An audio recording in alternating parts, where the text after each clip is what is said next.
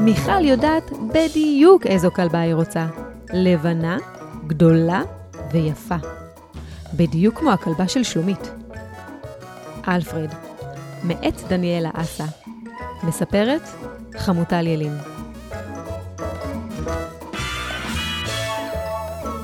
אמא הבטיחה למיכל שהיא תקבל כלב לכבוד יום הולדתה העשירי. יום ההולדת כבר עבר, אבל שום כלבלב לא נראה באופק. וזה לא שמיכל שכחה, אבל היה נראה שבכל פעם אמא עסוקה או לא פנויה או משהו אחר מטריד אותה. לא מזמן ההורים של מיכל נפרדו ואבא עבר לגור בבית אחר. זה היה משונה להיות רק שתיהן בבית, או בבית החדש של אבא בימים שהייתה נשארת אצלו. הדירה של אבא הייתה קצת מבולגנת ולא הרגישה כמו בית בכלל.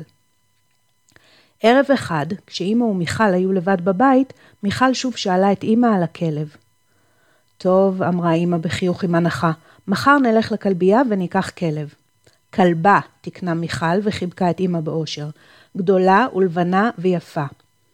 כמו של שלומית היא חשבה לעצמה. לשלומית, החברה של מיכל, הייתה כלבה לבנה עם פרווה רכה ונעימה. קראו לה פרינסס. הכי כיף היה להתקרבל איתה על הספה. תמיד כשמיכל הייתה באה לשלומית, הן היו יוצאות יחד לטייל עם פרינסס, שהייתה קשורה ברצועה אדומה, ואז כשהיו חוזרות, היו אוכלות ארוחת ערב עם כל המשפחה של שלומית. שני האחים הקטנים, ההורים שלה ופרינסס, שהייתה יושבת מתחת לשולחן ומחשקשת בזנב. בלילה מיכל בקושי הצליחה להירדם מרוב התרגשות. היא חשבה איך הכלבה שתביא תשב מתחת לשולחן עד שהיא ואימא יסיימו לאכול, ואז תוכל להתקרבל איתה וללטף את פרוותה הרכה. ביום למחרת מיכל כבר לא יכלה לחכות שבית ספר ייגמר. כשאימא באה לאסוף אותה, מיכל צווחה מרוב אושר, אבל כשהגיעו לכלבייה היא קצת נבהלה. האיש בכלבייה, ירון, היה נחמד ולחץ לאימא את היד חזק. אבל כל הכלבים נראו קצת עצובים, ואף אחד מהם לא היה יפה או מטופח כמו פרינסס. מיכל עברה בין הכלובים והביטה בכלבים, אבל אף אחד מהם לא ממש היה הכלב שלה. רציתי כלבה גדולה ולבנה, היא לחשה בשקט באוזן של אמא, כדי שירון, האיש מהכלבייה, לא ישמע. אמא לחשה לה בחזרה.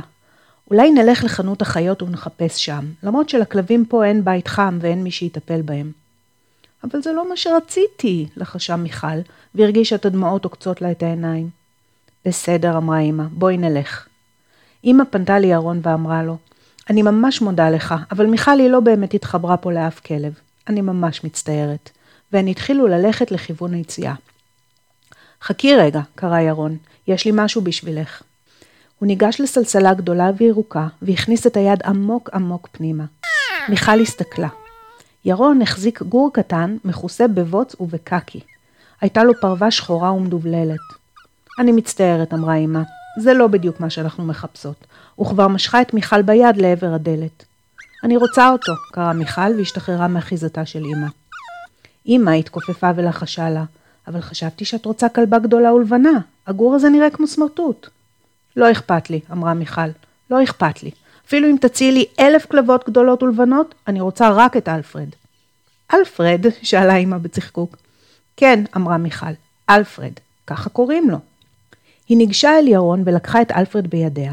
לא היה אכפת לה בכלל להתלכלך או שהפרווה שלו לא רכה.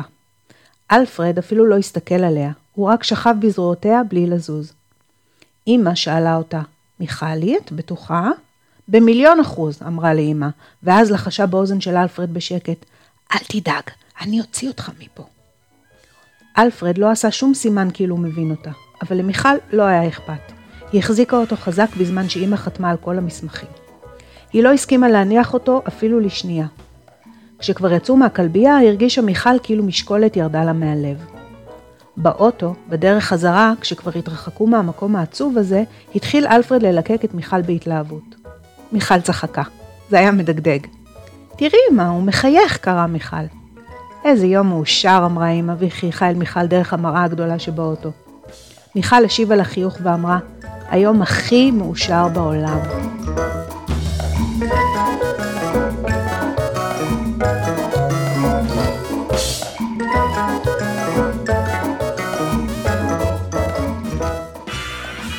אלפרד מאת דניאלה אסה פורסם בגיליון גורים של אדם צעיר, ירחון לילדות ולילדים.